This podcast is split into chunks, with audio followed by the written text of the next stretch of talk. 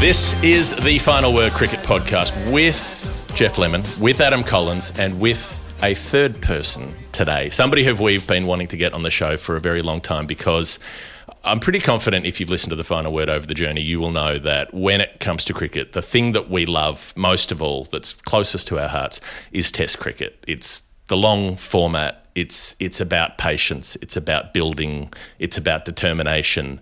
It's about all of the things that the long form game brings out in players. And I think if there were a player who represents this kind of cricket and who who is a living symbol of it in the contemporary age, nobody symbolises Test cricket more than Cheteshwar Pujara. And uh, after wanting to do so for a long time, you were able to head down the coast and have a long conversation with him a few days ago. Beautifully summed up. Uh, hello, Geoff. Yes, and even the, the, way in which we constructed the time to speak, we, we were in correspondence uh, quite a lot uh, back in kind of April, May, I think it was, when he was down uh, in his first stint with Sussex for season 2023. Couldn't quite make it work then, came back to it now that he's playing in, in the One Day Cup at the moment and about to resume uh, four day duties with Sussex, where he's captaining these days. I always love going down to Hove, beautiful ground. You get that lovely sort of breeze blowing across from um, from the sea. And um, yeah, he's uh, developed a, a, wonderful reputation down at that club. And getting the chance to sort of sit, you know, uh, across a table from him and, and, talk about all of the the parts of his life and cricketing career that we often speculate about, about you know his his powers of concentration, uh, the way he prepares, his methods, and all, and so on. And and you'll hear this in the interview to come. But yeah, hearing it in his own words uh, and, and, getting a much better understanding of Pujara the man, not just Pujara the batsman.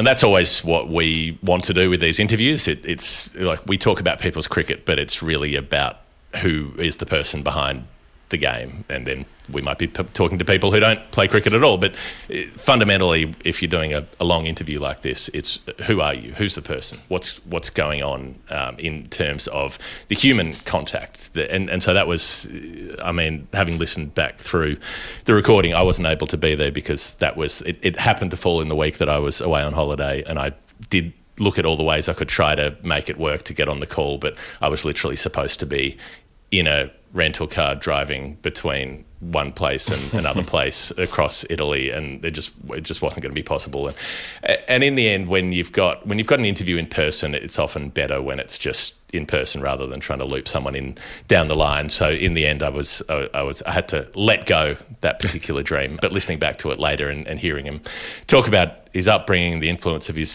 parents, the kind of philosophy that he's brought to the game, you know, that gives such a, a, more rounded picture of the person as well as the player. Yeah, you can tell he's thought about it. I mean, yeah, we, we ask questions that, that may not always get um, put to cricketers, but he himself has considered a lot of those points around his upbringing and around his parents, around his mother dying when he was a younger man at the start of his professional journey, and, and how that's informed a, a lot of what we see when he's batting for India and he's done so well. And and the other part that was quite interesting to me in this is how determined he is to play Test cricket again. I think a lot of people arrived at the conclusion when he was uh, left out of the India squad for the Windies series recently that that was mm. it, that there was um, there was no realistic way back for him.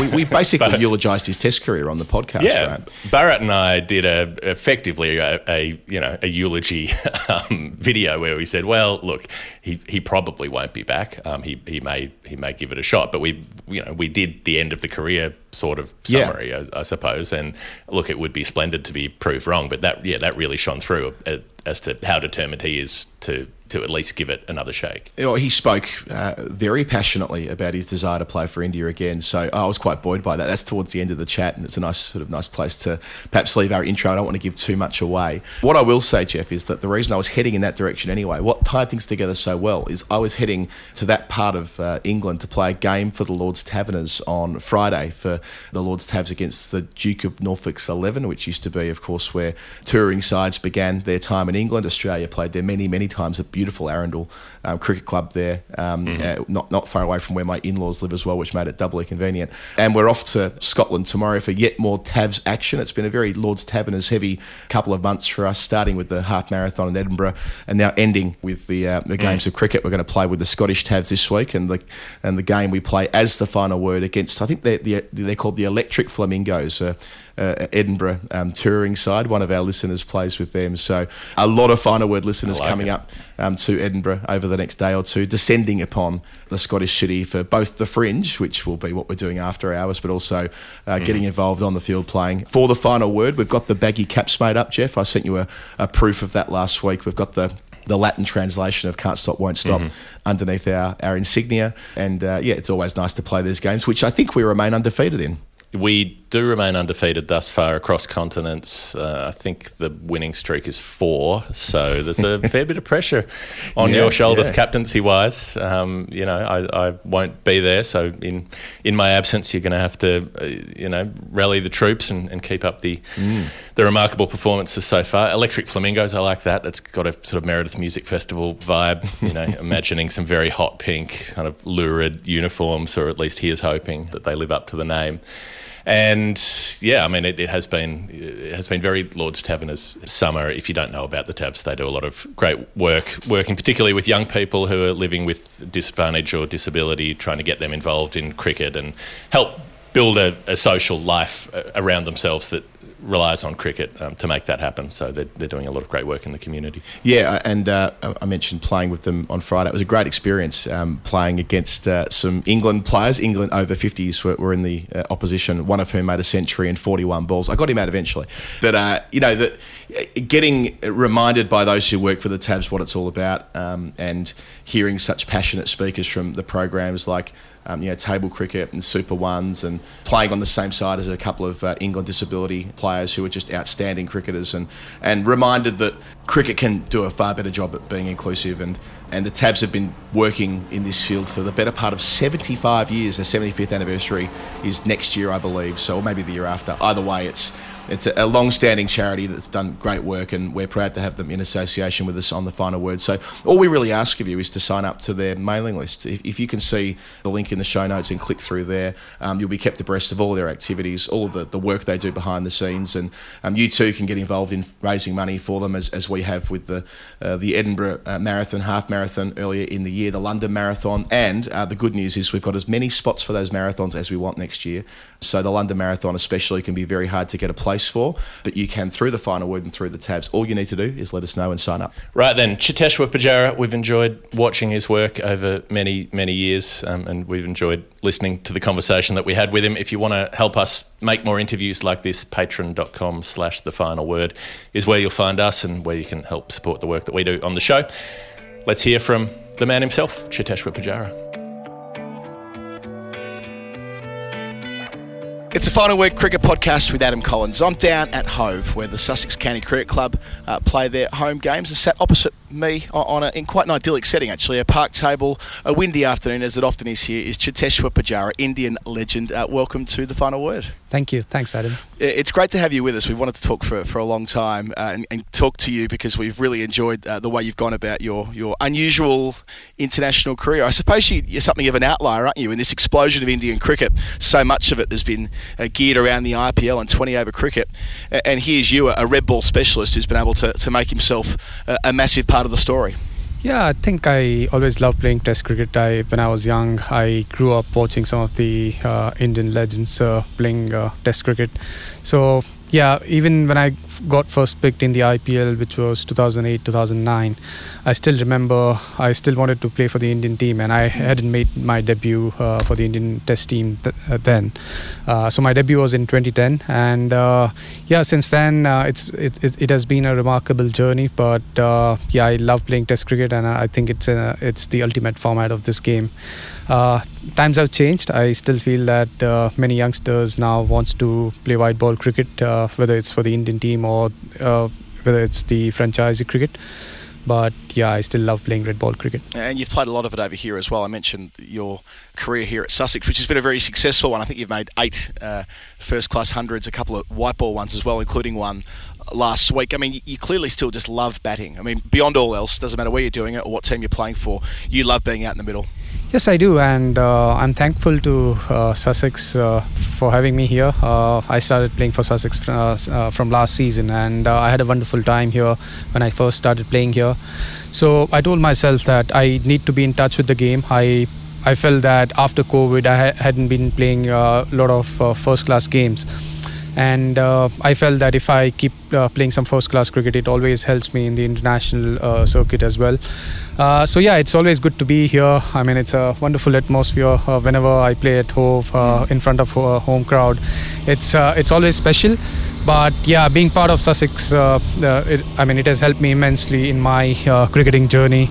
And I would lo- love to continue uh, doing this, uh, no matter what format I play for Sussex. I've also, uh, I mean, I'm also playing uh, uh, in one-day competition as well for Sussex. So, yeah, I, I love playing cricket, and uh, yeah, as a batsman, it's my duty to score as many runs as possible. so I'll try and continue doing that.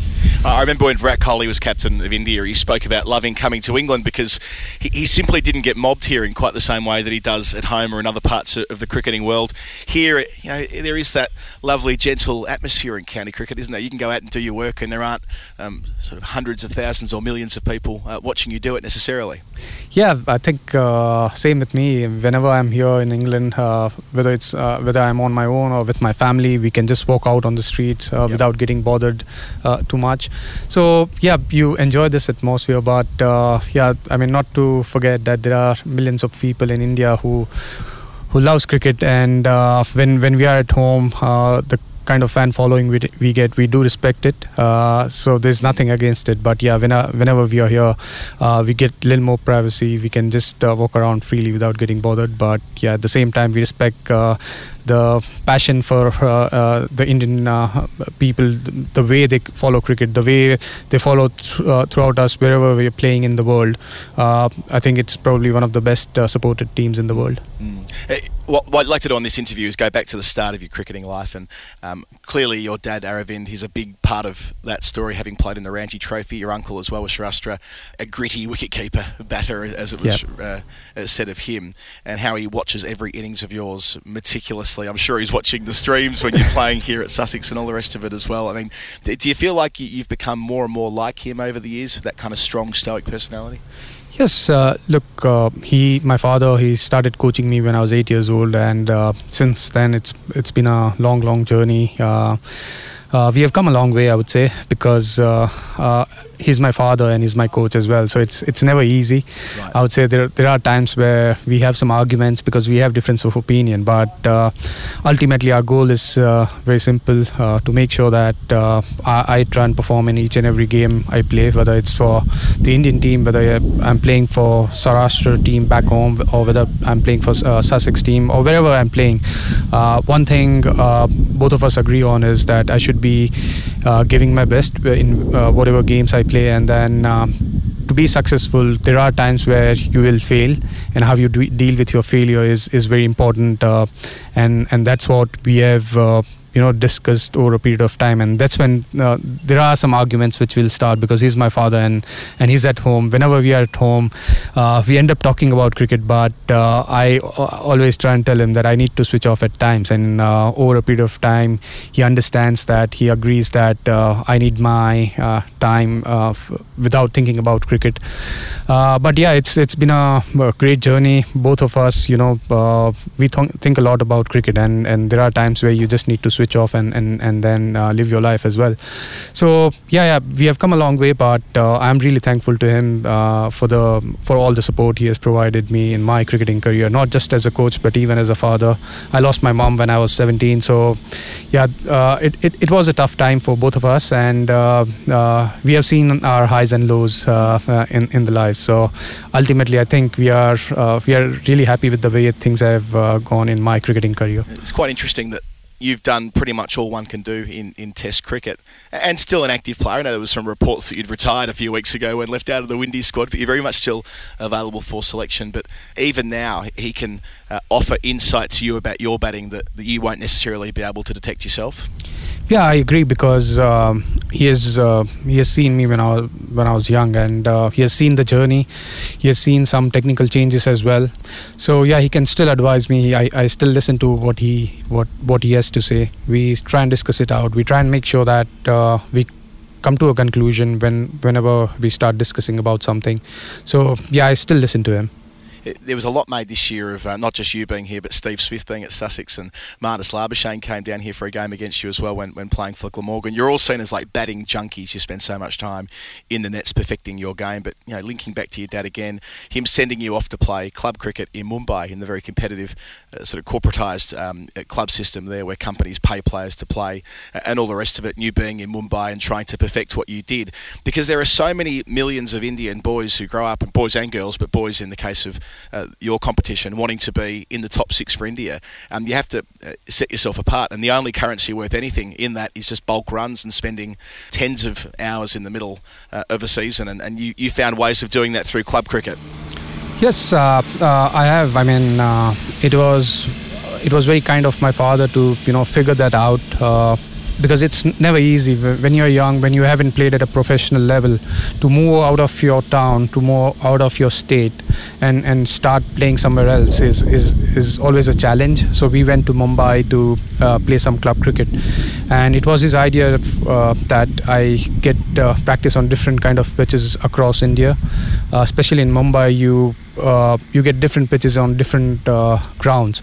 So to have that experience uh, at an early age has helped me immensely. But yeah, to be successful, I think uh, as a young player, uh, because there is a lot of competition out there uh, in, in, in, in, in Indian cricket, one has to be balanced, I think, mentally and emotionally because uh, you are challenged uh, uh, as a player early on in your career. Because once you start playing professional cricket, once you are in the circuit, once you start playing Ranji Trophy or any uh, big tournaments in India, you get better support. You you are in that circuit and uh, you have uh, access to the best of the facilities as well. But when you are growing up, when you are young, when you haven't played at the professional level, uh, you're still trying to figure out so many things. You're not sure as a person that uh, whether you want to uh, become a professional cricketer. You're still learning. Whether you, you're not sure whether uh, you will be able to make it to the next level. So that's the journey I think uh, which many cricketers go through in India. And I would say the percentage uh, percentage of players who has been successful is very very less because there are millions of pe- people playing cricket in India, and it, it's never easy to make it to the uh, highest level. Uh, there's a lot of competition, but uh, yeah, one has to be mentally really really strong. Uh, you have to be dedicated towards the game. You have to be disciplined. One thing I've learned from playing uh, red ball format is. Uh, what you do on and off the field matters a lot. So it's not just about what you are doing on the field, but how you behave, how you conduct yourself off the field uh, matters a lot. You mentioned discipline and, and being balanced, and, and in a previous answer about your mum passing away when you were young, there's a really nice line in a profile written about you by Bharat Sundaresan a few years ago uh, about how your mum would control your use of video games by saying that you'd need to do your prayers first for 10 minutes, then you could play video games. And you said in that interview that it was her influence that helped you get that inner balance early on. Could you just build on that, uh, her influence? I know Yeah. that she died in 2005, but all the way through nearly 20 years later, that, that the lessons she taught you are still Yeah. informing the cricket you play. Yeah, it, it does. I mean, uh, look, the person who uh, I am, who uh, I mean, I would like to say the kind of personality I have, or or the values which I've learned is is from my mom. Uh, uh, yeah, I mean, my father is my coach uh, in cricketing journey. He has helped a lot. But as a person, one needs to be balanced, and I've learned from my mom about that. And as we are talking about her allowing me to play video games and still making sure that I do my prayers every day. I, I still do it. I think that has helped me immensely in my cricketing career. I feel that uh, whenever I follow a certain routine, which uh, which has helped me um, in my cricketing journey, because you uh, you go through a lot uh, when you are playing for the Indian team. There are uh, there are expectations uh, and you are bound to fail in between.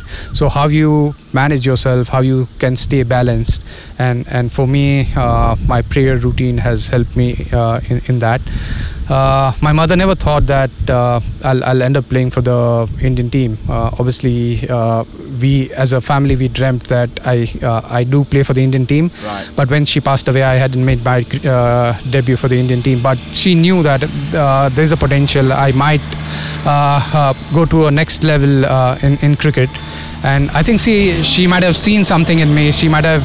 I mean, it's the values which uh, which matters the most uh, uh, in a person's life. Yes, you are a professional cricketer. People know you, but how you behave with your fans, how you be- behave with other people, I think uh, uh, that is something which means more to me rather than just being a cricketer, uh, not just being a famous cricketer, but I, I would say that how you, you know, uh, behave with your teammates, how you behave with your uh, colleagues, uh, and and anyone you meet. I think there are times where you end up meeting so many fans, and and they want to know about your journey. So how you behave with them is is, is important, and and I think that I've learned all these things from my mother because uh, I, I still remember I've said this many times that she has uh, told me one thing: no matter how you how successful you are uh, in in your profession, uh, it, it it doesn't matter, but how you are as a person uh, matters the most. So I, I always try and you know make sure that. Uh, I behave behave myself. Yeah, it's, it, it's lovely. It's like linking the spiritual with your, your Hindu religion to Yeah. your mum and you know the tragedy of her premature passing and your profession. Those three strands running through your, your daily life. Yeah, it does. Uh, it does, and uh, you know, as a family, we have been through a lot. Yeah. Uh, so yeah, when I was young, uh, I had tough days. Uh, I used to go to the school, and then uh, the moment I was I was back from my school, my mom used to keep some snacks ready for me because I had an afternoon school. So I used to go by 12 o'clock in the afternoon and come back by 5:30 uh, in the evening. So I'll have a quick snack and then uh, go to the practice. I used to finish my morning uh, practice sessions as well before going to the school. So I used to practice twice a day. And uh, yeah, it, it, there are there are some wonderful moments which we had as a family uh, when I was young, and I, I I would like to thank my parents for for all my success. around the same time that, that your mum passes away, you're making your debut for Saurashtra in, in, in 2005. It, it, it's sort of funny that, and I've heard had this put to me in the past, that runs at Rajkot, certainly in that era, were, were viewed as though they had less value due to the, the surface being seen as a flat one, and thus you needed to, to bat for even more time and make even more runs to, to stand out in a world where there were so many flashier, more striking, white ball oriented players. You're coming through and, and batting on these tracks, and, and uh, well, you, you made it count. You made so many double hundreds in that early part of your career. Yeah, I mean, uh, whenever I used to score runs uh, at Rajkot, I was told that uh, uh, I'm scoring runs because I'm, I'm playing on a flat pitch. But if you look at um, the scorecards of the number of games I've, I've played at Rajkot, and uh, there are batters who have played from the opposition team and they, they didn't get runs. so that doesn't uh, that means that uh, yeah, I mean uh, the pitch might be flat, but you still need to score those runs. Uh, but the moment I started scoring hundreds, uh, it wasn't good enough. Then I uh, I thought that I need to score a bit more because Saurashtra was a weaker team then. So whenever I used to go uh, get out uh, after scoring 100, uh, we will get. I mean, we used to get bowled out for say 300, 350, which wasn't good enough on that pitch. I thought uh, on that pitch you needed uh, more than 400 run, runs on the board, and that's how I started scoring big runs. Right. I told myself that if we want to win games, I need to score big runs, and that's how I started scoring double hundreds. And there are times when once you are set as a batsman, uh, you know, once you go past your hundred or double hundred, then you just enjoy yourself. You then you then you just want to spend time time at the crease, just enjoy your batting. And uh, that's what I did. I think uh, once once I went past 100, that's when I started enjoying my batting a bit more, and that's how I started scoring big runs for Saurashtra. and making the absolute most of it. So you get picked for India A, you come to England, make a lot of runs there, top that tour, and that felt like it's kind of the last bit you needed to do to impress selectors. You you're given that chance in 2010 in a famous Test win for India at Bangalore.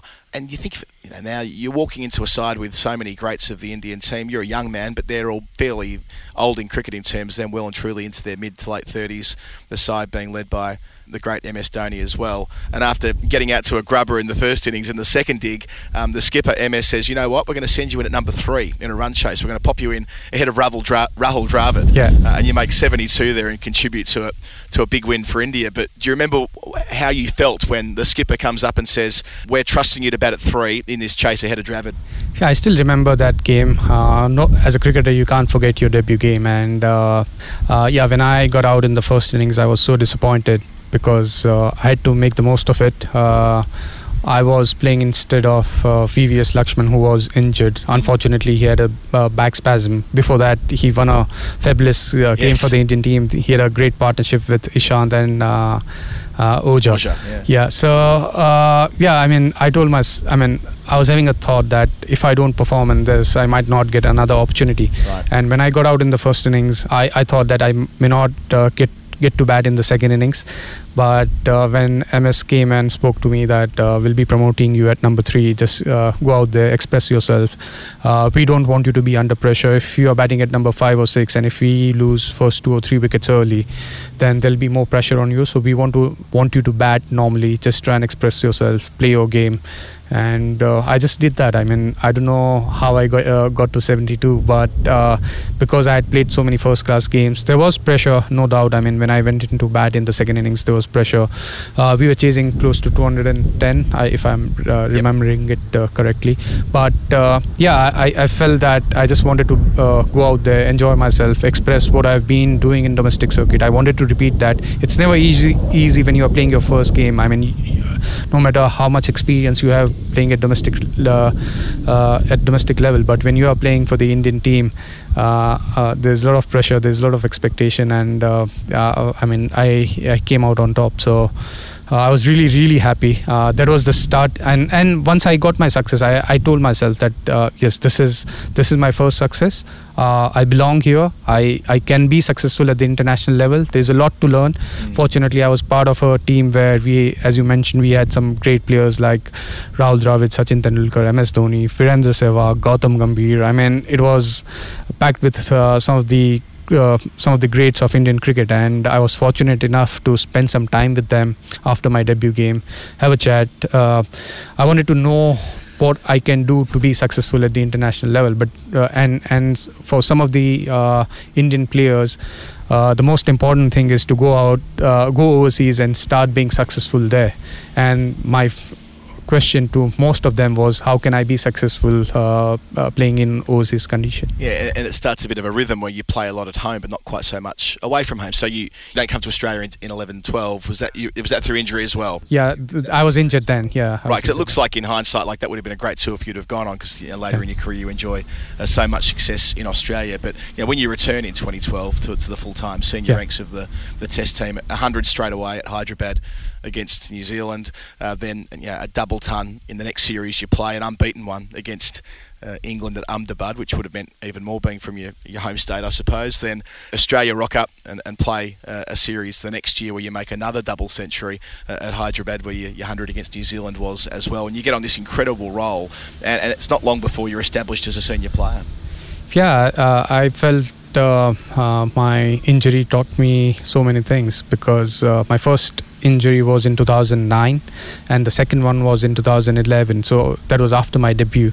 Right. and after that i started playing again for the in- indian team in 2012 but having those two injuries uh, was a big big setback in my cricketing journey. And uh, well, uh, there were times where I used to cry. I used to uh, cry because I was out of the game for six months, and it, happened twice. And then you start thinking that whether will I be able to start playing cricket again? Will I be able to, uh, you know, start playing uh, cricket for the Indian team? Because when you have two big injuries uh, in in three years' time, then you start doubting yourself as a as a uh, sports person. So thankfully i had a good support from my family and friends. Uh, so mentally you know i was uh, there was a time where i was really really frustrated and uh, i just wanted to start playing cricket again. But yeah after my second knee surgery i told myself that i've gone through the first surgery. I, I can go through this again. I can start you know start my batting again, start finding that rhythm again. And I had to work really hard after my uh, second knee surgery. So that one year, uh, I, I did a lot of hard work. I kept hitting many as many balls as I could, and that's the reason I start uh, started getting my success uh, success from 2012 onwards. So yeah, when I got my first 100 against uh, New Zealand, that's when I I I knew that I, I, I found my rhythm. I belong here. Uh, let me start my journey again because once you once you are coming uh, coming back uh, from a setback, when you are not playing cricket for a long time, then once you start get, uh, seeing that success again, you you want to be there. You want to you know uh, keep keep working for as many hours as you can, and you you know that you belong there. So to be successful there, uh, to, to be successful at the highest level, I tried doing whatever I could in my control to, you know, uh, kept playing, uh, kept getting better as a uh, player, and yeah, in in next two three years time, I, I had a lot of success. Nobody thinks of you as a fast player necessarily, but I like that you're the joint fastest to 1,000 test runs for India as a consequence of those two doubles, uh, including that, that one against Australia where you put on that huge stand with, with Murali Vijay. Hi, I'm Matt Renshaw, and you're listening to the Final Word podcast. and then like again you've kind of got this period of time where despite the fact that you've done it there are some tougher times away from home so for example in england in 2014 you do well in south africa uh, in, in 2013 but not quite so well here in 2014 and that's the catalyst for you coming to play county cricket for the first time at Derbyshire. Your first taste of that, uh, you know, relatively small county and so on. What, what, what, did you What did you think when you first worked, walked in the doors at Derby about the, the life you were leading there as a pro? Uh, well, uh, I didn't have a great uh, season with the Indian team, so after that, I I thought that it'll be nice for me to, you know, stay back, uh, play some county cricket, Yep. start getting familiar with the English English conditions where the ball is. I mean, at that time the ball used to move a bit more than what it does now. Sure. So yeah, I, I wanted myself uh, to play a few more games here. So when, when I walked into the uh, Derbyshire change room, it, it had a great atmosphere, uh, and and uh, you know when I started playing county cricket, I took, I realized that uh, yeah this is I need uh, this is something which I need to do quite often if I want to be successful in Test cricket. Uh, I need to challenge myself in such conditions where you improve as a player. Your technique is challenged your temperament is challenged uh, you're challenged mentally as well because there are times although you are playing at uh, uh, first class level but even being a pro you are bound to get failures and how you deal with your, those failures how you bounce back how you you know ch- how, how can you challenge yourself uh, to be successful uh, and be consistent at, in, at at this level. So yeah i kept uh, you know i uh, after those, it was towards the end of the season. So I, I was playing three games for Derby to, uh, in in September. But Yep. after that, I decided that I'll I would love to continue coming uh, coming to England and and uh, keep playing county cricket. So I came uh, to Yorkshire in 2015, and that's how the journey has started. I've been playing county cricket since then. Yeah, it, feels like even though it was uh, partially a consequence of you not being picked up in the IPL that year, being able to play the full season with Yorkshire, but it's a blessing, isn't it, that you get to play up on a test venue, up at Headingley, week in, week out, and you know be uh, the proper overseas at a county, not just for a brief stint like it was in 14, but really establish establish yourself here in, in much tougher conditions against the moving ball. Yeah, it does, and uh, I mean, uh, as you said, uh, there are benefits of not being picked in the IPL because uh, the county season starts in April. IPL is going on at the same time, but I get to come here and, and play in those uh, couple of months uh, where the ball is moving a bit more. Uh, start of the season is al- always challenging, uh, especially up, up north. When I was playing for Yorkshire, I was having a tough time because I'm not acclimatized to the weather. Uh, it was uh, freezing out there. It was so windy. There are times I had to uh, have four layers uh, when I was fielding. So, yeah, I mean, you learn a lot. Uh, uh, because uh, back home the weather is uh, in in March and April it's actually summertime back home so you are moving from 40 degrees to 4 degrees and and to get used to all all, all such things uh, uh, I think you you learn you you learn so many things and uh, yeah playing for Yorkshire was uh, it was challenging as a as a cricketer because you are playing in challenging conditions but I had a good time with the lads Nottinghamshire in 2017 is the other place you go in relatively quick succession. And at the back of that, you make a couple of tons straight away for India against Sri Lanka. One of them coming in your 50th Test match. You're the second quickest to 4,000 Test runs for your country, which is a, a quite the achievement. And it and it bridges you through to your best ever summer from an output perspective 16 17 where you score over 2,000 runs in one season at home. Nobody's ever done that in the history of in- Indian um, domestic cricket. So, I mean, you were so well placed to come in and, and, and have a great series against Australia when they rocked up uh, uh, later in 2017. Yeah, I uh, look uh, that couple of years I, I was enjoying myself. Uh, the way I was batting, uh, I I felt that I just need to make the most of it. So each and every game I used to play, whether it was a domestic game or, or whether I was playing for the test team, uh, I was in my rhythm. I didn't have to think a lot. I just wanted to continue uh, my form and try and uh, you know prolong it uh, for as long as I I can And I still remember the series against Australia in 2017. Uh, that is probably one of the toughest series I've been part of. Uh, Australia was very well prepared uh, when they came to India. I think before that they had two or three weeks in Dubai. Uh, we lost the first Test match at Pune. Uh, and after that, I think things have things uh, did turn around. Uh, Well, that was have brutal, wasn't it? You lose Yeah. two and a half days at Pune, yeah, and, yeah, and it's it like was. crisis time, isn't yeah, it? and uh, many people from media, many ex-cricketers uh, did critis- criticize the Indian team, which was fair. I wouldn't say that. I wouldn't deny that we didn't uh, uh, we didn't play good cricket in, in, in, in that particular Test match. But as a as a team, uh, Anil Kumble was our coach uh, then, and as a team, we had a meeting after the first Test match. Uh, we regrouped as a team. We spoke about bouncing back, uh, but in the second Test match, we didn't have uh, best of the start.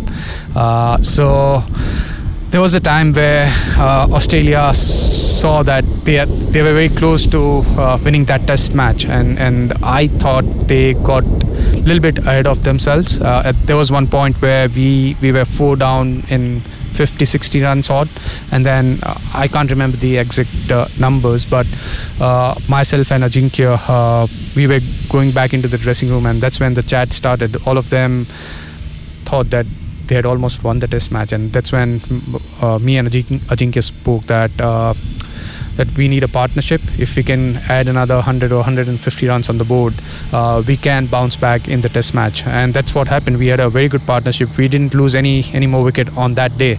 And uh, uh, they were just I think the uh, the target was uh, close to 180 but it was a tough pitch and our our bowlers did a great job to defend that total but that is probably one of the best test matches I've been part of and the series was one all and then there, there was a lot to play for Oh, it was a thrilling test match. I was there commentating it um, at the Chinnaswamy, and, and yeah, Nathan Lyon taking eight wickets on the first day to bowl bowled really out, well. inside 70 overs. Then the Yeah. second day, which was the slowest Australia had, had scored in a test match for 15 years, it was so tight, nip and tuck with Ishant Sharma and, and, and you know right up in the Australians' faces. Then you're right, that comeback which you lead, the 92 you make there, which really does serve as something of a turning point for India in the series. They go on to win. Your great mate Ashwin, who we'll talk about later, picks up six for uh, in what becomes the final session, and and the rest is kind of history. But then then it's not as well because at Ranchi, Australia start really well once again. Century for Smith, century for Maxwell. They bat for you know the better part of five sessions, and when you walk in, the game is in the balance. And 525 balls, 11 hours later, you're still there. 202. Uh, it's the longest ever innings for an Indi- Indian Test batsman. It's often said you can get yourself into a trance state.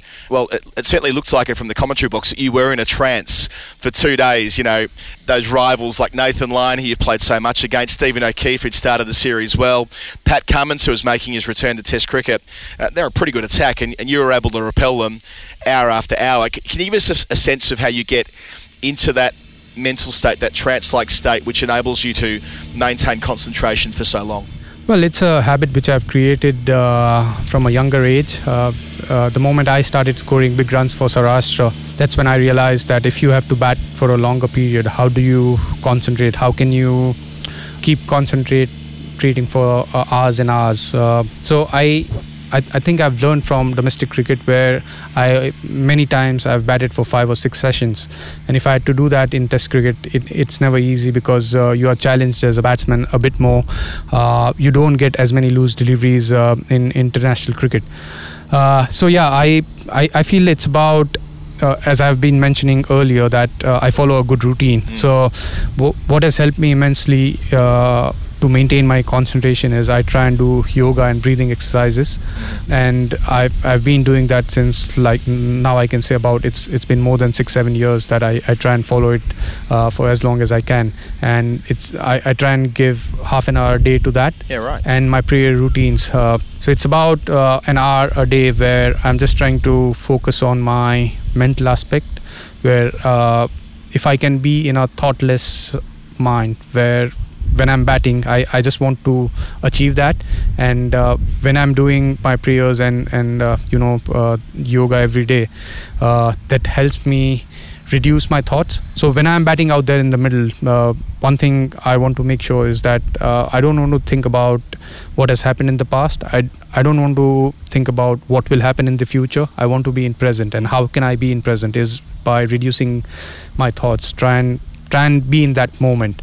And uh, yeah over a period of time i, I can uh, i can do it uh, for hours and hours. And, and and when you are in the present i think you you are in that zone where you are not getting disturbed. You are not bothered by what is happening around you. Yes you are conscious. You you know that uh, what the bowler is trying to do what kind of field placement he has what's his strat- strategy. But you just try and play the ball. You try and play the ball on on its merit.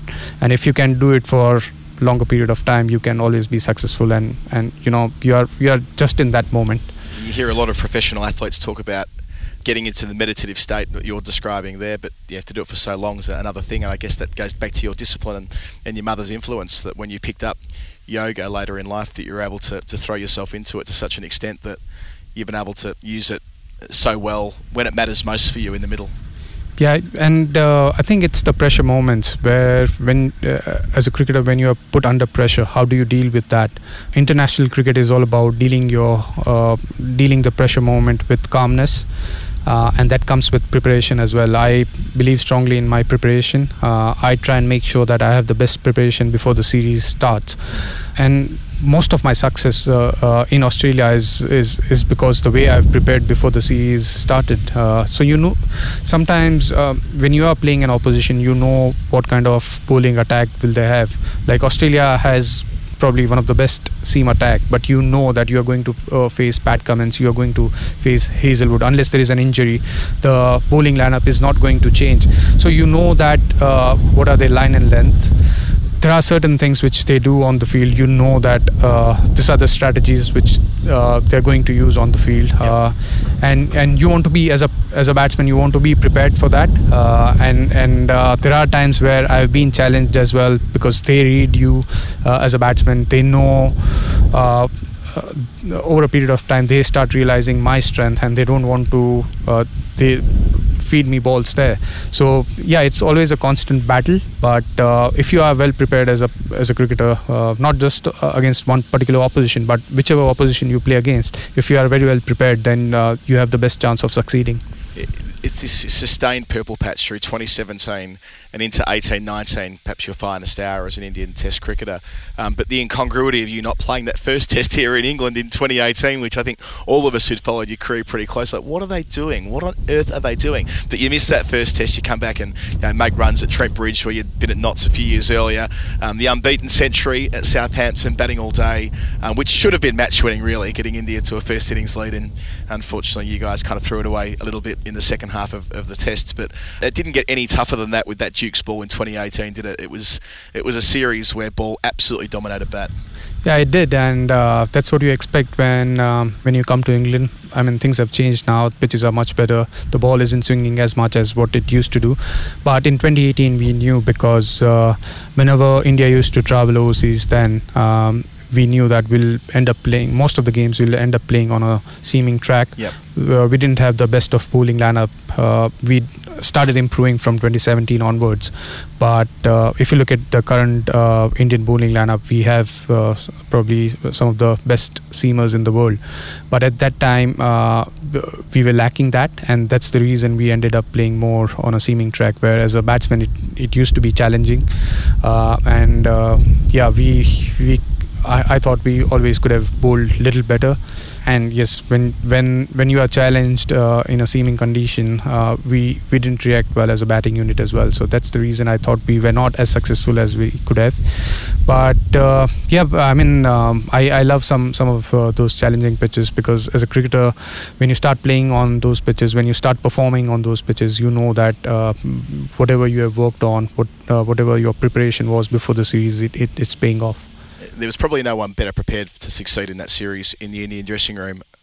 Compared to you, given all the cricket in England, but the guy we remember from that series is Kohli. You know, it's funny you win one Test and lose four, but people still speak of you know, the hundreds that Kohli made at Birmingham and at Nottingham. You know, y your reflections on playing with a guy who's going to go down as an all-time great in the middle of the most productive part of his career when he's your captain as well. Yeah, he's uh, one of the best uh, cricketers India has produced. So there's no doubt uh, the way he performed. Uh, he was, uh, I still remember, because both of us were part of uh, the series in 2014 here, and uh, he didn't suc succeed as much as he wanted, and he was so frustrated after that. So before 2018, he did a lot of. Uh, uh, research on what what went wrong in 2014. He wanted to correct that, Yep. so he was very well prepared, and he was a lot more positive. He knew uh, he had to he had to bat well, uh, probably on fourth stump line. So he nicked uh, quite a few times in 2014. So he knew that uh, the England team will try and bowl him there, and he kept practicing uh, those lines, uh, those lengths as well. And and I felt that um, his positive approach, he he was a bit more positive. Uh, he, his stride was much much better, and and I think it even his footwork, uh, it was very precise, and not many not many players can do that because his uh, his strength is uh, is his cover drives on the offside, and he kept playing those cover drives, and not many players can achieve that against a swinging ball, and he was he was the one who could uh, who could do it uh, again and again, and and I mean, see once he starts getting his into his rhythm, I'm not. I mean, yes, he scored many hundreds in that series, but you know how he's batting. I mean, once you once you know that he once he crosses 20, 30 runs, he knows. I mean, you know when you're watching him play that he's in control, and and the way he has he was batting then, it wasn't just about the runs, but the way he was batting was really commendable. It felt pretty clear from the outside looking in that India were building to something special through that uh, 2018 period, and, and so it proved in Australia. Now, you'd been there in 14 15, hadn't been there in 11 12 through injury, but in 14 15, you did well without you know, quite cracking the code yourself. That all changes in 18 19, and it starts on the opening day of the series in Adelaide, where you bat all day for 123 after India lost all those wickets in the first session from 41 for 4. You find a way to get them out of trouble, as you did well, I say did routinely through the series. You, you're in control for most of it, but that was the one day when the top order did really backfire. Um, you know, being able to do it on day one against an Australian attack who, who were who were all over you early on, uh, and being able to get to the other end of that and lay a foundation for the series. Your, your memories of that day at Adelaide Oval. I would say that is uh, one of my best uh, test innings. Uh, if I had to rate top five, that'll be there in top five. Uh, yeah, we did. Uh, we didn't get off to a good start, but uh, sometimes when when we are put under pressure, I think. Uh, uh, as a player, I always love those challenges, uh, challenging moments where we are three or four down, but you want to bail the team out of trouble. And that's when I, after lunch, I told myself that if I can hang around a bit more, if I can carry on playing until tea time, then um, after tea, I think I'll be able to dominate a bit more. But I mean, you are not certain because you're losing. Uh, we were losing too many wickets at the other end. But I had a, a good partnership with Rohit after lunch. Uh, then Ashwin came in and he was batting well. But once we lost uh, lost him, once one, once he got out, uh, I had to take the charge. I was set, uh, and and yes, for some reason I always bat with with the bat well with the tail enders because I've done that uh, over a period of time in, in domestic cricket for Saurashtra. So I knew that once we won, uh, I think we lost seven seven. Yeah, we were seven down. I can't remember whether it was seven or eight. But uh, once uh, uh, Shami walked in, uh, I told told him that I'm the one who will who will try and keep the strike, try and play as many balls as possible. You just try and defend as long as you can, and if we can get to say 250, uh, you guys will be able to bowl uh, bowl them out.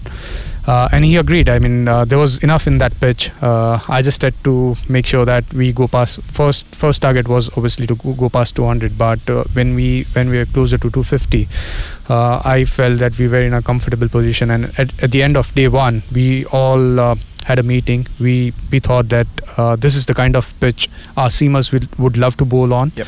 and they did that. Uh, the way they bowled uh, in the first innings, uh, it, it proved that uh, you know if we had enough runs on the board and we were right in the game. One of the more famous runouts of your career as well. I, I, I guess with Pat the- Cummins hitting the stumps just before the, the close with one stump to aim at, and that was the fourth time And you were run out in 2018. No one's ever been run out more than four times in one year. Um, Yeah. What do you attribute that to? Just bad luck, or was there something going on with you running exceptional fielding. I would say exceptional fielding. After bowling for so many hours, Yeah, uh, uh, to, uh, that was towards the end end of the Yeah. day. So f- I had to keep the strike. I couldn't allow uh, Shami to be on strike. So I thought that uh, he has bowled so many overs. Maybe it, was I think fifth ball of the over, and I, I, could take that single. But the way he fielded. The the way he released the ball, uh, I was nowhere in the crease, and it was exceptional fielding from him. It was an exceptional test match as well. Australia get back into it on the final day. You make runs as well in the second dig, as you did pretty much every time you batted uh, in that series. But you go 1 0 up, a tight finish, you hold your nerve uh, with the ball, Ashwin at the end.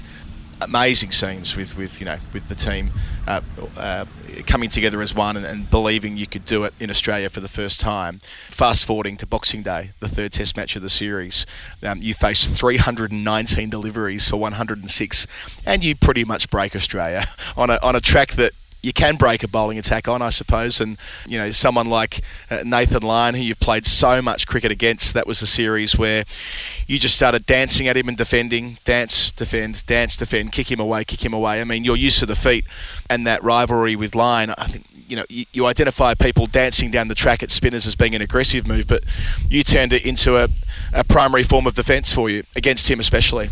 Uh, yeah, in that particular series, I had to do that because in Australia, he always gets that extra bounce, and he was quite clever enough to not feed me the ball uh, when I was d- uh, dancing down the track. So uh, he he used to pull back his length, and uh, the only way I could uh, get out of it, it, it was to defend and, and try and use my pads.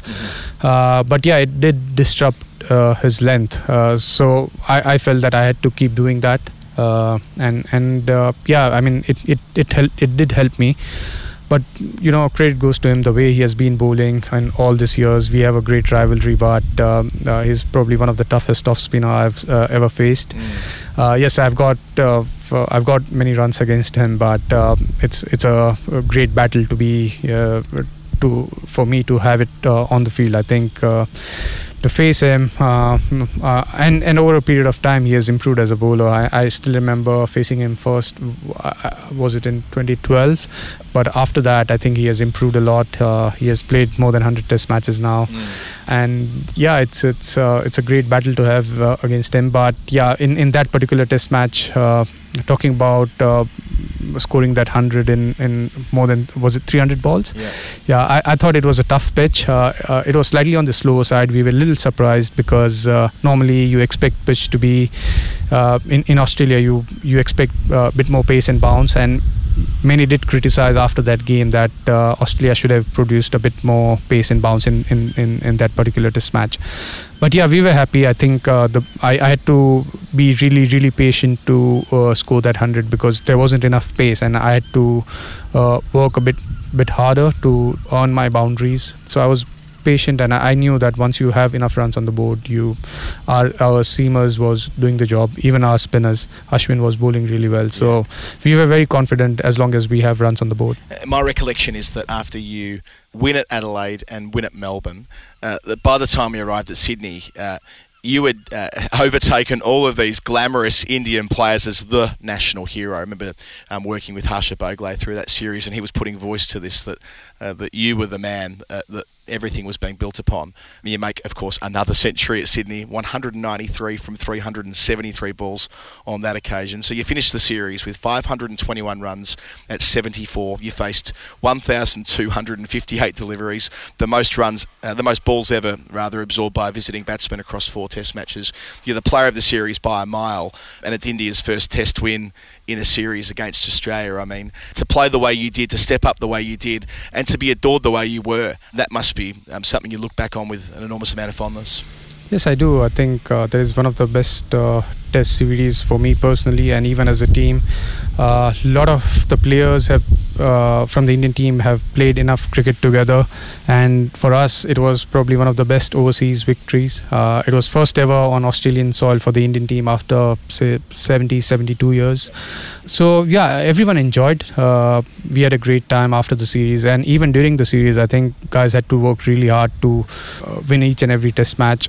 So as a unit, uh, we we went through a lot. Uh, there were ups and downs, but yeah, I think we we were together and we celebrated that victory, and and that particular victory uh, meant a lot to me and even uh, to the entire team. So we we enjoyed that series. And as a group of senior players now, for Virat too, having that on his CV, being the guy who led India to victory in Australia, I know he's, he's part of the series the next time around, but it was kind of a, a series in, in 18 19. His personality, there was so much uh, about him. He was front and centre. Every media interview, you know, every controversy in the middle. He seemed to be in, it- in the middle of everything. But you guys can all look back on that now and go that that's the kind of high watermark of his captaincy career. Yeah, it, it is. And uh, someone like him, you know, for him, overseas victory meant a lot. And uh, as a group, we, we had discussed uh, about this in uh, 2017 that we will be playing some uh, away series uh, going forward. And our aim is to uh, try and win as many series and as many test matches as possible overseas. Uh, so we spoke about that. Uh, uh, we were very well prepared. Our seamers were very well prepared, supported by our spinners. Uh, so we were up for the challenge. But when you come out of on top, when you start seeing that success, uh, you see. I mean, you see as a as a player, and even uh, for him as a skip, skipper. I mean, I I thought. Uh, it, it meant a lot. Uh, it gave him a lot of confidence uh, in him uh, himself and and even uh, even in our team because uh, sometimes you start doubting yourself uh, as a team when you when you are not successful overseas. But once you start doing well overseas, you you gain a lot of confidence. You start believing that you can be successful overseas, no matter what kind of team you have. Uh, because with the Indian team, we don't have the best of bowling all rounder. Uh, someone like, uh, say, England has Ben Stokes, uh, Australia has Mitchell Marsh, Cameron Green now. So we we we never had uh, such a seamer, uh, you know, or such a batter who could bowl a bit. So yeah, to find the right balance overseas, we we have always been struggling a bit. But uh, yeah, the way we played in 2018 and and um, following year, uh, or I would say in in next three years' time, uh, in whatever overseas series we played, uh, we were always being competitive. Uh, we challenged the opposition, and uh, I, I thought that was probably the best period for for the Indian cricket. and, and for your dad as well, like knowing all that work he'd put into you, and your, your wife. I know you've, you've spoken about, and I've read her talk about you before, and, and, and the different energy they bring to your life. Where she, you know, it seems like she just again just reading her comments in the past, she's so energetic and bubbly and learning the game more so. And your dad, who's a, a battle hardened cricket person, the two of them being able to, um, to to be part of that success with you. Yeah, uh, they've been uh, a great support. Uh, uh, yeah, I haven't spoken much about my f- five yet, but uh, uh, since our engagement, uh, uh, she has been a great support to me, uh, and uh, she has learnt a lot uh, about the game. Uh, initially, when we got engaged, uh, the good thing was uh, she didn't know anything about cricket. She didn't know who I was uh, as an international uh, cricketer. So I wanted to marry someone who who likes me as a person, not as a cricketer. And uh, yeah, the fortunate thing was she didn't know much about cricket. But after that, uh, once she got to know me, uh, she started following cricket, and over a period of time, her knowledge of the game is is it has Im- improved immensely. And yeah, uh, after that series, uh, my daughter was uh, just before the series. My daughter was born. So when I when I went back home after the 2018 series, all of us were really really happy. I I told my wife that this is probably the biggest present I've got for my daughter. And uh, she did agree. I, I uh, we felt as a family uh, that was one of the best series I've been part of. Hi, I'm Natalie Germanos, and you're listening to The Final Word with Geoff Lemon and Adam Collins.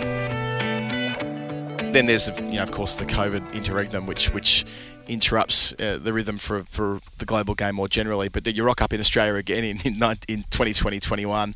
Um, you know, there's been documentaries made about it. There's been the book written about it, of course, as well, mentioning Virat earlier. But um, for for you guys to go down in the heat the way you did in Adelaide, having won there a couple of summers before, and then for Virat to leave the tour to be at the birth of his own first child, of course, fair enough, and then to have to do it the way you did in Sydney. Let's start there, and then subsequently Brisbane after winning in Melbourne with the brilliant Ajinkya Rahane centuries. But for you personally in Sydney, you play two of your slowest innings ever. An even 50 from 176 balls in the first innings and 77 uh, from 205 deliveries in, in the second. Even now, you know, you, you'll, uh, you'll you'll pick up commentary from time to time from people who question your intent at the middle, and they'll reflect on innings you've played in the last few years, like those at Sydney. Does that frustrate you that people just don't understand that your role sometimes is less about ticking the board over and more about absorbing pressure and exhausting the, the, the opposition attack? That the very fact that you've been around this long and people still don't seemingly get this? Well, I've accept, accepted that uh, I'll be questioned all the time uh, with my approach because uh, there are times where I try and play the condition, I try and play the situation rather than thinking about the scoreboard. So, yeah, if I end up playing too many dots, uh, uh, I mean, people in the commentary they they will there are times where they will start questioning that but i i have never moved away from my methods. I still feel that one has to uh, assess the condition assess the situation what the opposition is trying to do and then when the time comes you stra- start accelerating. So it's about uh, you know uh, trying to do the best for the team rather than thinking about what what the outside noise, uh, noise is. And I, I try and stay away from it because there are times where uh, when you are playing in Australia, uh, commentators will pass on the comment and and probably they want Australia to do well. Sure. And and they, sometimes they think that uh, if they say such things, it might put a little bit more pressure on on on me. And and that's the reason I try and uh, stay away from the media whenever I'm. Uh, whenever I'm playing at the international level, uh, whether it's not just in Australia, but whether it's in India, whether it's in England, uh, when I'm playing matches, I try, try and stay away from the media because I know uh, what my role is for the team. I know how can I contribute to the team, and uh, uh, I've been successful in the past with the same method. So there are times where you may not be as successful as uh, I've been in the past. So 2019 was probably a time where Australia did a very good uh, job of you know uh, going through my videos of what I what I did in the past, what I did well in 2018 series, and they came with a strategy. So to counter that, I had to take some time because I was coming from uh, from COVID. Like everyone, all of us went through a lot because uh, during COVID, I didn't get the best of the facilities to practice.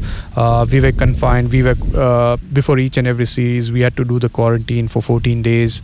Uh, so it was challenging as a player uh, because you are trying to find your rhythm. And for me, it took a lot of time to get my rhythm back to to start scoring runs.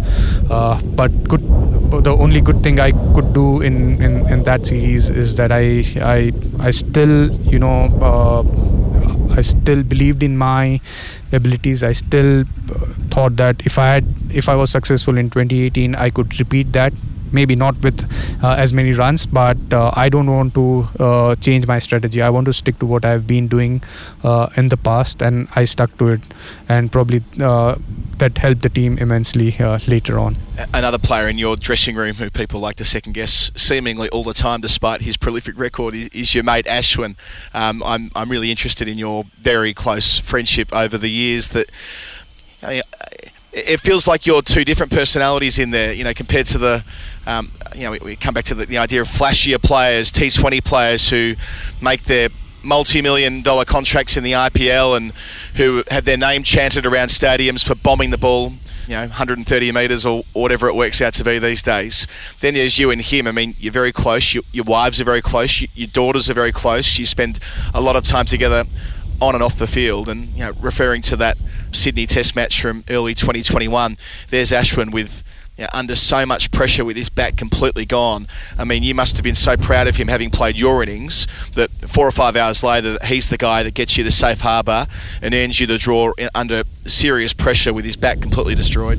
Yeah, I think it was a great effort from him. Uh, uh, there was a time where we were not sure whether he will be able to bat, uh, but he showed a lot of courage uh, at that time. And and uh, you know, despite having that back issue, the way he batted uh, was really great to see. Uh, it brought a different atmosphere in the dressing room after that game uh, because when we saw uh, that we could, uh, you know, our, our players are fighting for the team.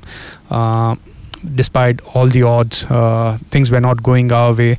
There were so many injuries in, in the team. Uh, if you start from the first test matches, there have been a lot of changes in the playing 11.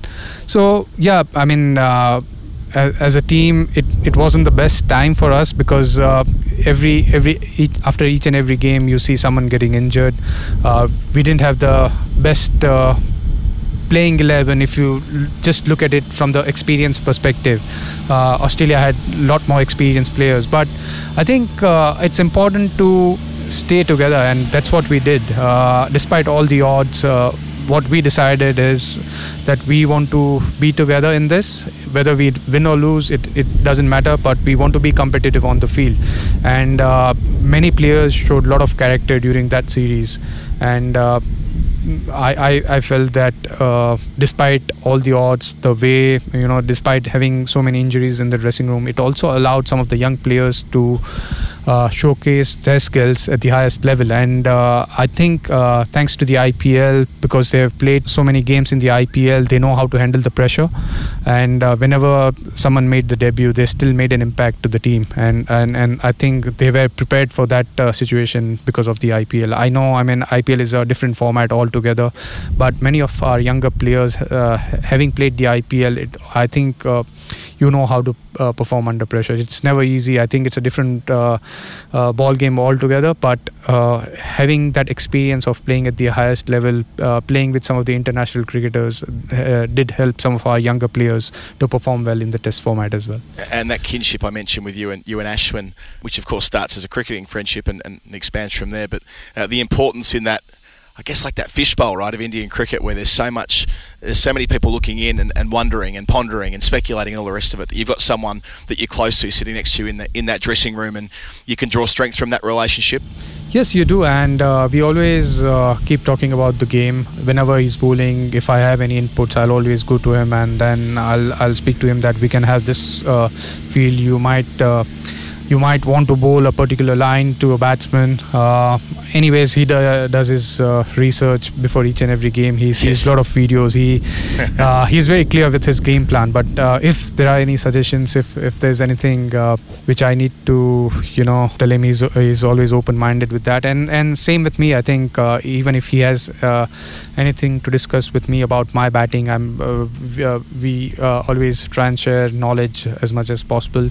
So if he has any inputs, uh, I'll I'll be more than happy to you know uh, ask. Sometimes I'll go and ask him that what do you think, Ash? What what, what should be my strategy in the next next game?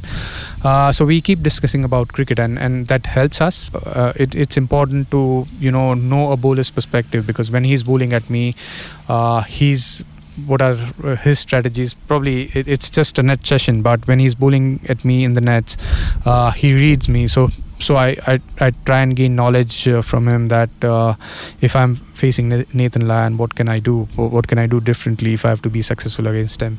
Or it could be anyone, any other seamer as well.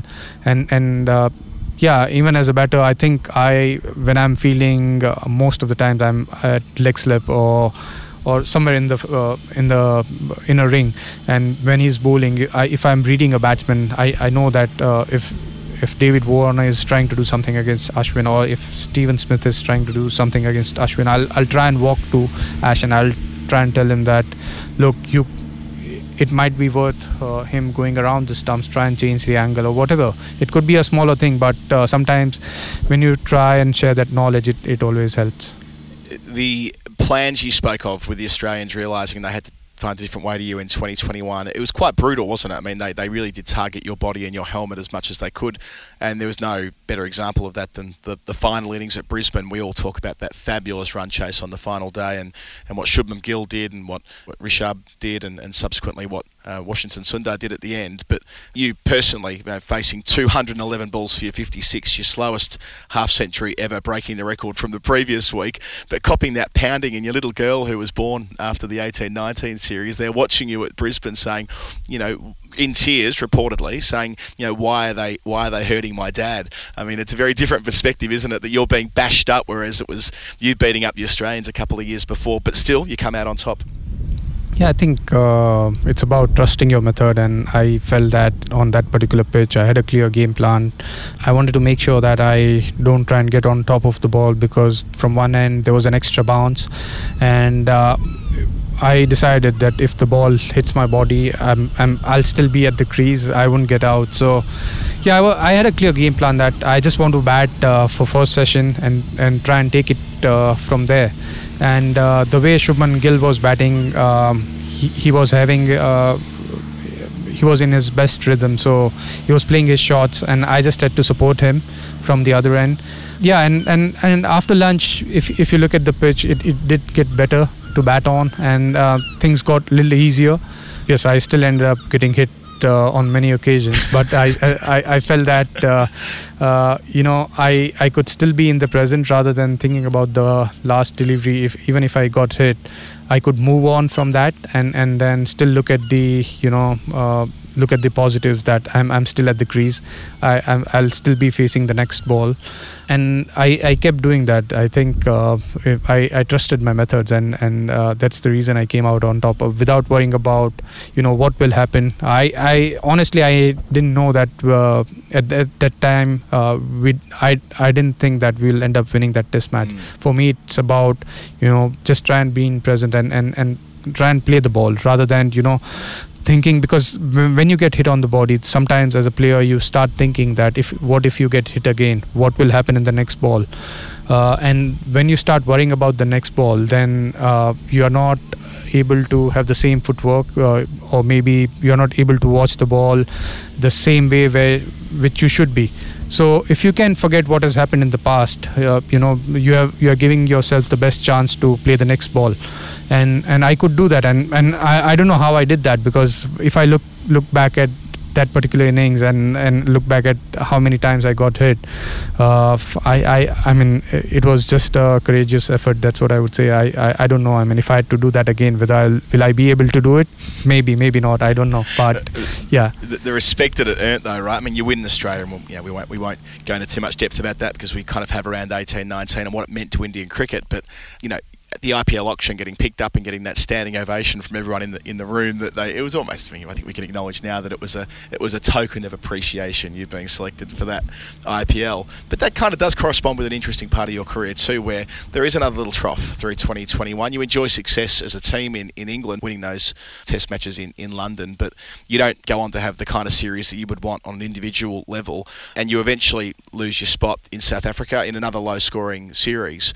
But you get back again, the old school way.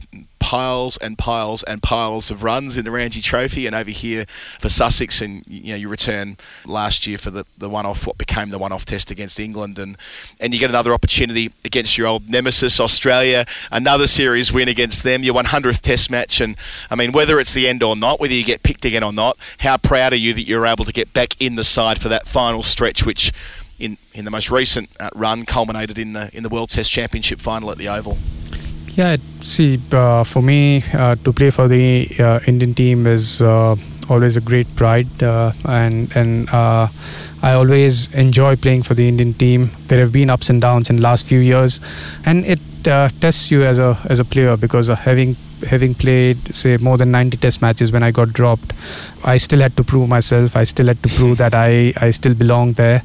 Uh, and it's a different kind of challenge. I mean sometimes uh, you do get frustrated sometimes you do feel that uh, even if you have to prove yourself after playing 90 odd test matches having scored more than 5 6000 whatever number of runs i've scored it's never easy. I think uh, sometimes it, it plays around with your ego. Uh, you feel that uh, having, you know, being successful at the international level for so many years and you are uh, there are still doubts whether are you good enough? And and uh, if you have to prove yourself again and again uh, whether it's worth it. And and uh, I keep telling myself that uh, I know that I belong there. I, I know that uh, the kind of uh, contributions I've made to the Indian cricket I I still have a lot to you know contribute and I was given an interesting stat uh, somewhere through that time where I was told that uh, whenever I've scored more than 70 or 80 runs uh, for the Indian team, I think it's about 80% of the time India has gone on to winning the test match, mm. or we haven't lost uh, that particular test match. So I know that if I if I score runs for the Indian team, most of the times we are on the winning side. Mm. And uh, even if I have to uh, go through some hard work in domestic cricket, whether uh, playing domestic cricket in India or whether you know if I I enjoy playing cricket for Sussex, so the moment I start scoring runs here, uh, it does get noticed back home. Uh, that's not the reason I play for Sussex. Uh, I play for Sussex because I enjoy playing cricket here but yeah, I mean um, the amount of runs I scored uh, score here or back home in domestic cricket, it it, it always helps uh, me getting back into the team, and uh, I I still believe that I have a lot to offer, and I hope uh, I'll, I'll continue working hard. Look, there are I always believe that there are certain things which you can control uh, as a cricketer, and and I try and focus on that rather than thinking about my selection will I be able to make the comeback?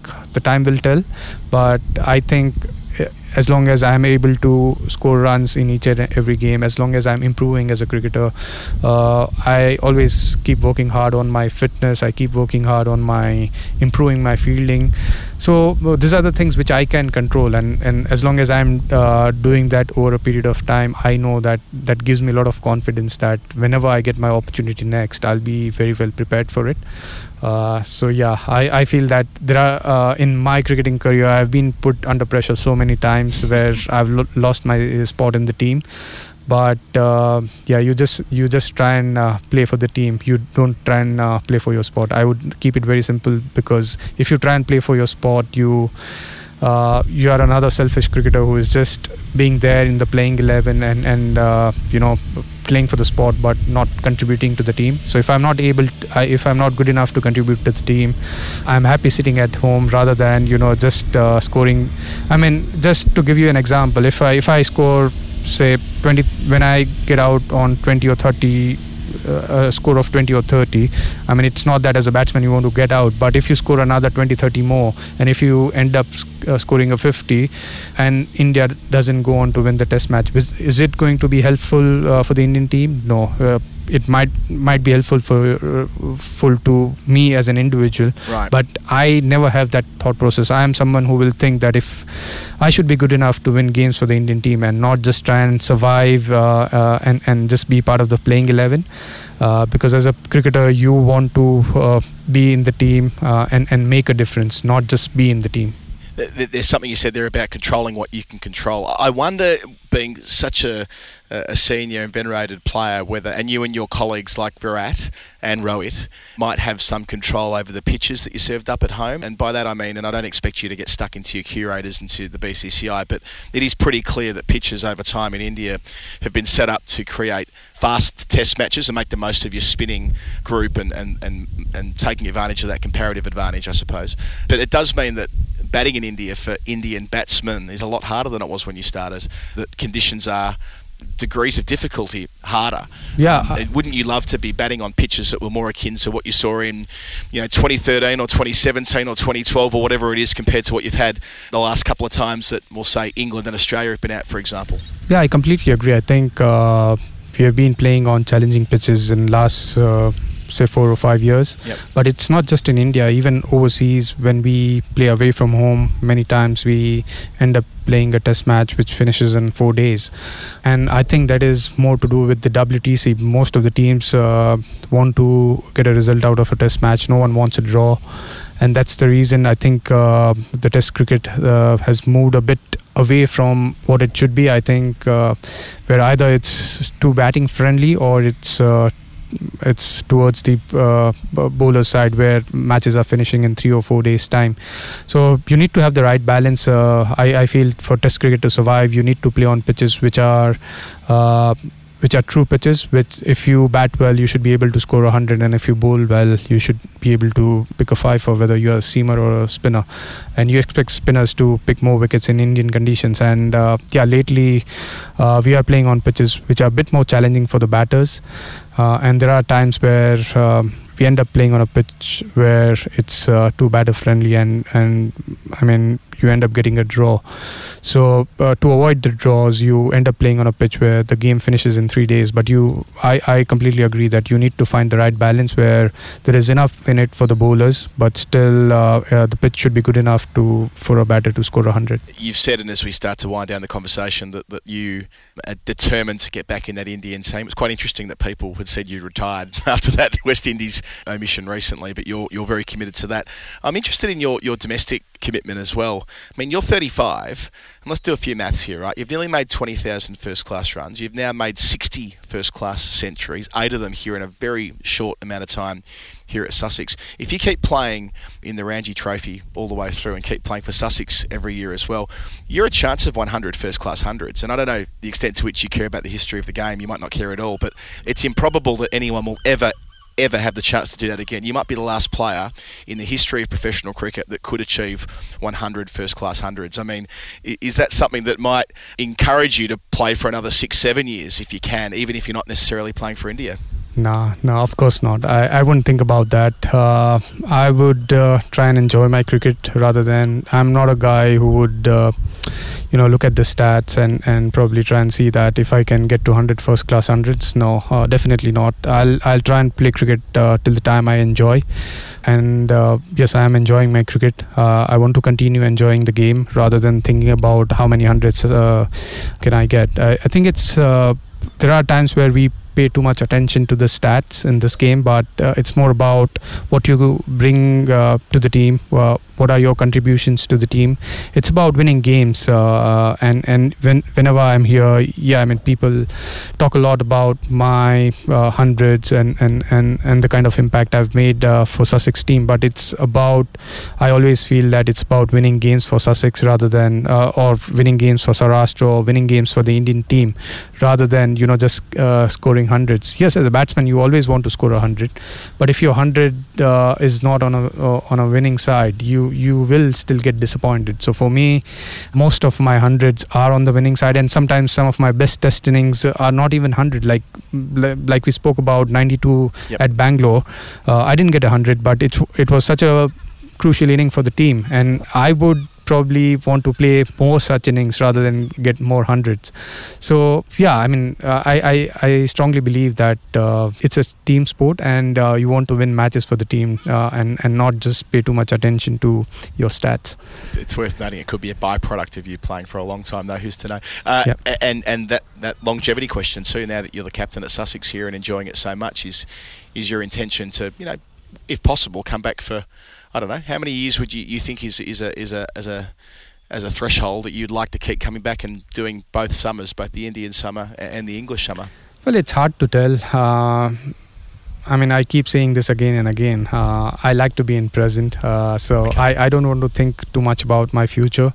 Uh, I enjoy playing for Sussex. Hopefully, I'll come back again uh, next year, uh, and and I, I would just try and think that far, not not too far ahead, because uh, once you are in your 30s, you want to work a bit more on your fitness. You want to, you know, try and stay as fit as possible for longer period of time. Uh, even if I don't want to play cricket later on, but I still I am someone who will uh, keep working on my fitness because that is something which is part of my routine now. So even to stay healthy, I'll I'll keep working on my fitness. So yeah, I mean, I I'm I'm not sure how long uh, I'll continue playing cricket, but for now, definitely yes. Uh, I I uh, I mean, next few years, definitely yes. I I want to uh, uh, you know keep playing first class cricket, try and make a comeback into the Indian team, and uh, and and then try and see. Uh, we'll we'll reassess uh, in in few years time. But yeah, for me, it's about enjoying my uh, game, uh, enjoying uh, uh, my life uh, apart from cricket as well.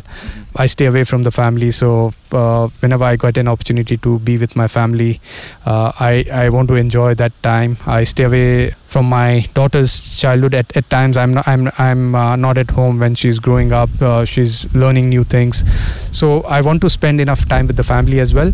But at the same time, yes, I mean when I, I know that my wife also knows that if I have to play cricket, if I have to continue playing professional cricket for few more years, uh, that's the hard part of uh, our life, and and she's very supportive in that, and I'm really thankful to her uh, for all the contributions uh, she has done and sacrifices uh, she has made, and and hopefully, I mean this journey journey will continue, and uh, fingers crossed. I mean, uh, and uh, I I would just like to you know enjoy my time. Well, I'm sure you're making them very proud. You've made a lot of people very happy following your career over the years. We've loved it here on the final word. It's been a real privilege spending the last little while with you talking about your journey in the game, Cheteshwar Pujara. Thanks for being part of it.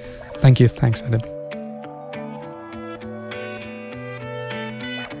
This is the final word. Geoff Lemon, Adam Collins, and Cheteshwar Pujara. Salute to you. Thanks for making the time to speak to us. I know that yeah, there are so many demands, particularly on Indian cricketers, more than anybody else in the cricketing world, and to be able to to get that time, you know, to take an hour and a half to sit down and have a proper conversation rather than you know rush through a, a bit of a cliche end of play three minute sort of media spot jobby of the kind that they are normally asked to do players as, as they're coming off the field. That's also testament, I think, to character in a way.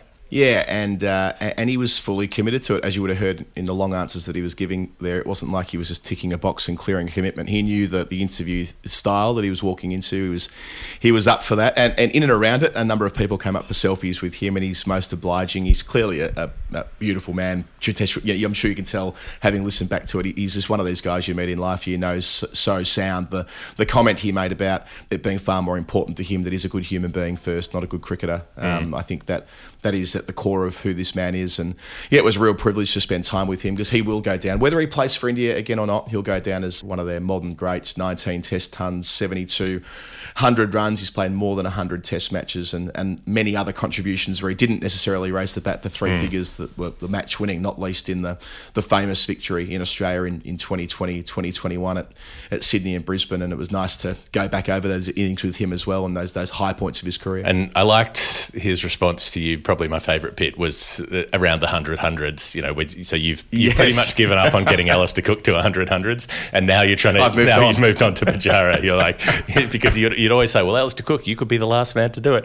But now you're saying, well, Chitesh, well, you could. He's, he's still got forty to go, so there's there's a, there's a fair bit of road ahead. Yeah, but, but. I liked his response of you know I don't even think about it. I'm not worried about the number of hundreds. The the hundreds will come as a byproduct of playing well, but I'll only be playing well if I'm enjoying it. And and I thought that was a really well thought through response. It was the other part of that was I'll only be enjoying it if I'm playing in winning teams. So there's hmm. this there's this team first mentality that informs his enjoyment of the game, his longevity, and his success as a batter. So yeah, it all made perfect sense when he was explaining it. But I, I do want to just nip back in and simply say that if he continues to play as much first class cricket as he does at the moment, both in India and England, he's a chance. He's 35. He's only just turned 35. If he's the kind of guy who plays till he's 40, 41, 42, I wouldn't completely put a line through that because he's been so productive. What is his um, his conversion rate at Sussex? It took him until his ninth 50 to not get to 100 or something ridiculous. Right. He averages the better part of 100 for that club. They adore him there. He'll be playing there for as long as he wants, I'm certain. There may not be international commitments for him going forward if India do make a move away from him. I hope he makes it back, but if he weren't to, I'm going to dare to dream. And, you know, we, we used to joke about Alastair Cook being the last man who can do it. On reflection, it's Pujara. He's the last man who could ever achieve this. There'll be no one else who could, the way the modern game works, get to that many first class centuries, but uh, time will tell. 60 now. If you do another sort of half a dozen a year across four more county seasons, that gets you to 84, and then you sprinkle a few Ranji Trophy ones in there. Well, you, you, You got it. You can't. That's you it. can't entirely rule it out, I suppose. Yep. All right. Um, well, I think that's probably enough from us and from Che and from everybody involved. At the final word for another, I don't know, day or two. It might be a couple of days until there's another episode in the feed. We're, we're firmly in can't stop, won't stop territory at the moment. Yeah, we sure are. So through the week, there'll be an episode with Geoff and me talking about all the issues of the game. That'll drop on. Uh, drop on Wednesday, and then on Thursday uh, we'll have a Scottish special, which I kind of teed up last week and explained with Daniel what that would constitute. So a number of interviews uh, around Scottish cricket, story time on the weekend, and everything else. If you want to support what we do in our can't stop, won't stop land, you can do so by jumping on patreon.com forward slash the final word. We love making eps like this, the long interviews and all the rest of it. A lot of work goes in behind the scenes to tee them up and to to get the guests um, pinned down and all the prep and and so on. Uh, and we want to keep doing as much of this as possible, and that all hinges on um, having a a deep pool of people supporting us, and we're really grateful to all of our patrons, many of whom are coming to Scotland with me this week. So it's a it's a wonderful community. Become part of it. Patreon.com forward slash the final word and submit your nerd pledge for story time. Right, this has been the final word. Thanks once again to Cheteshwar Pujara for making the time and being a wonderful, gracious guest. Um, we'll hope to speak to him again sometime down the line when he notches his 100th first class ton. Uh, and we'll say you heard it here first. Geoff Lemon, Adam Collins. We'll see you next time. Bye.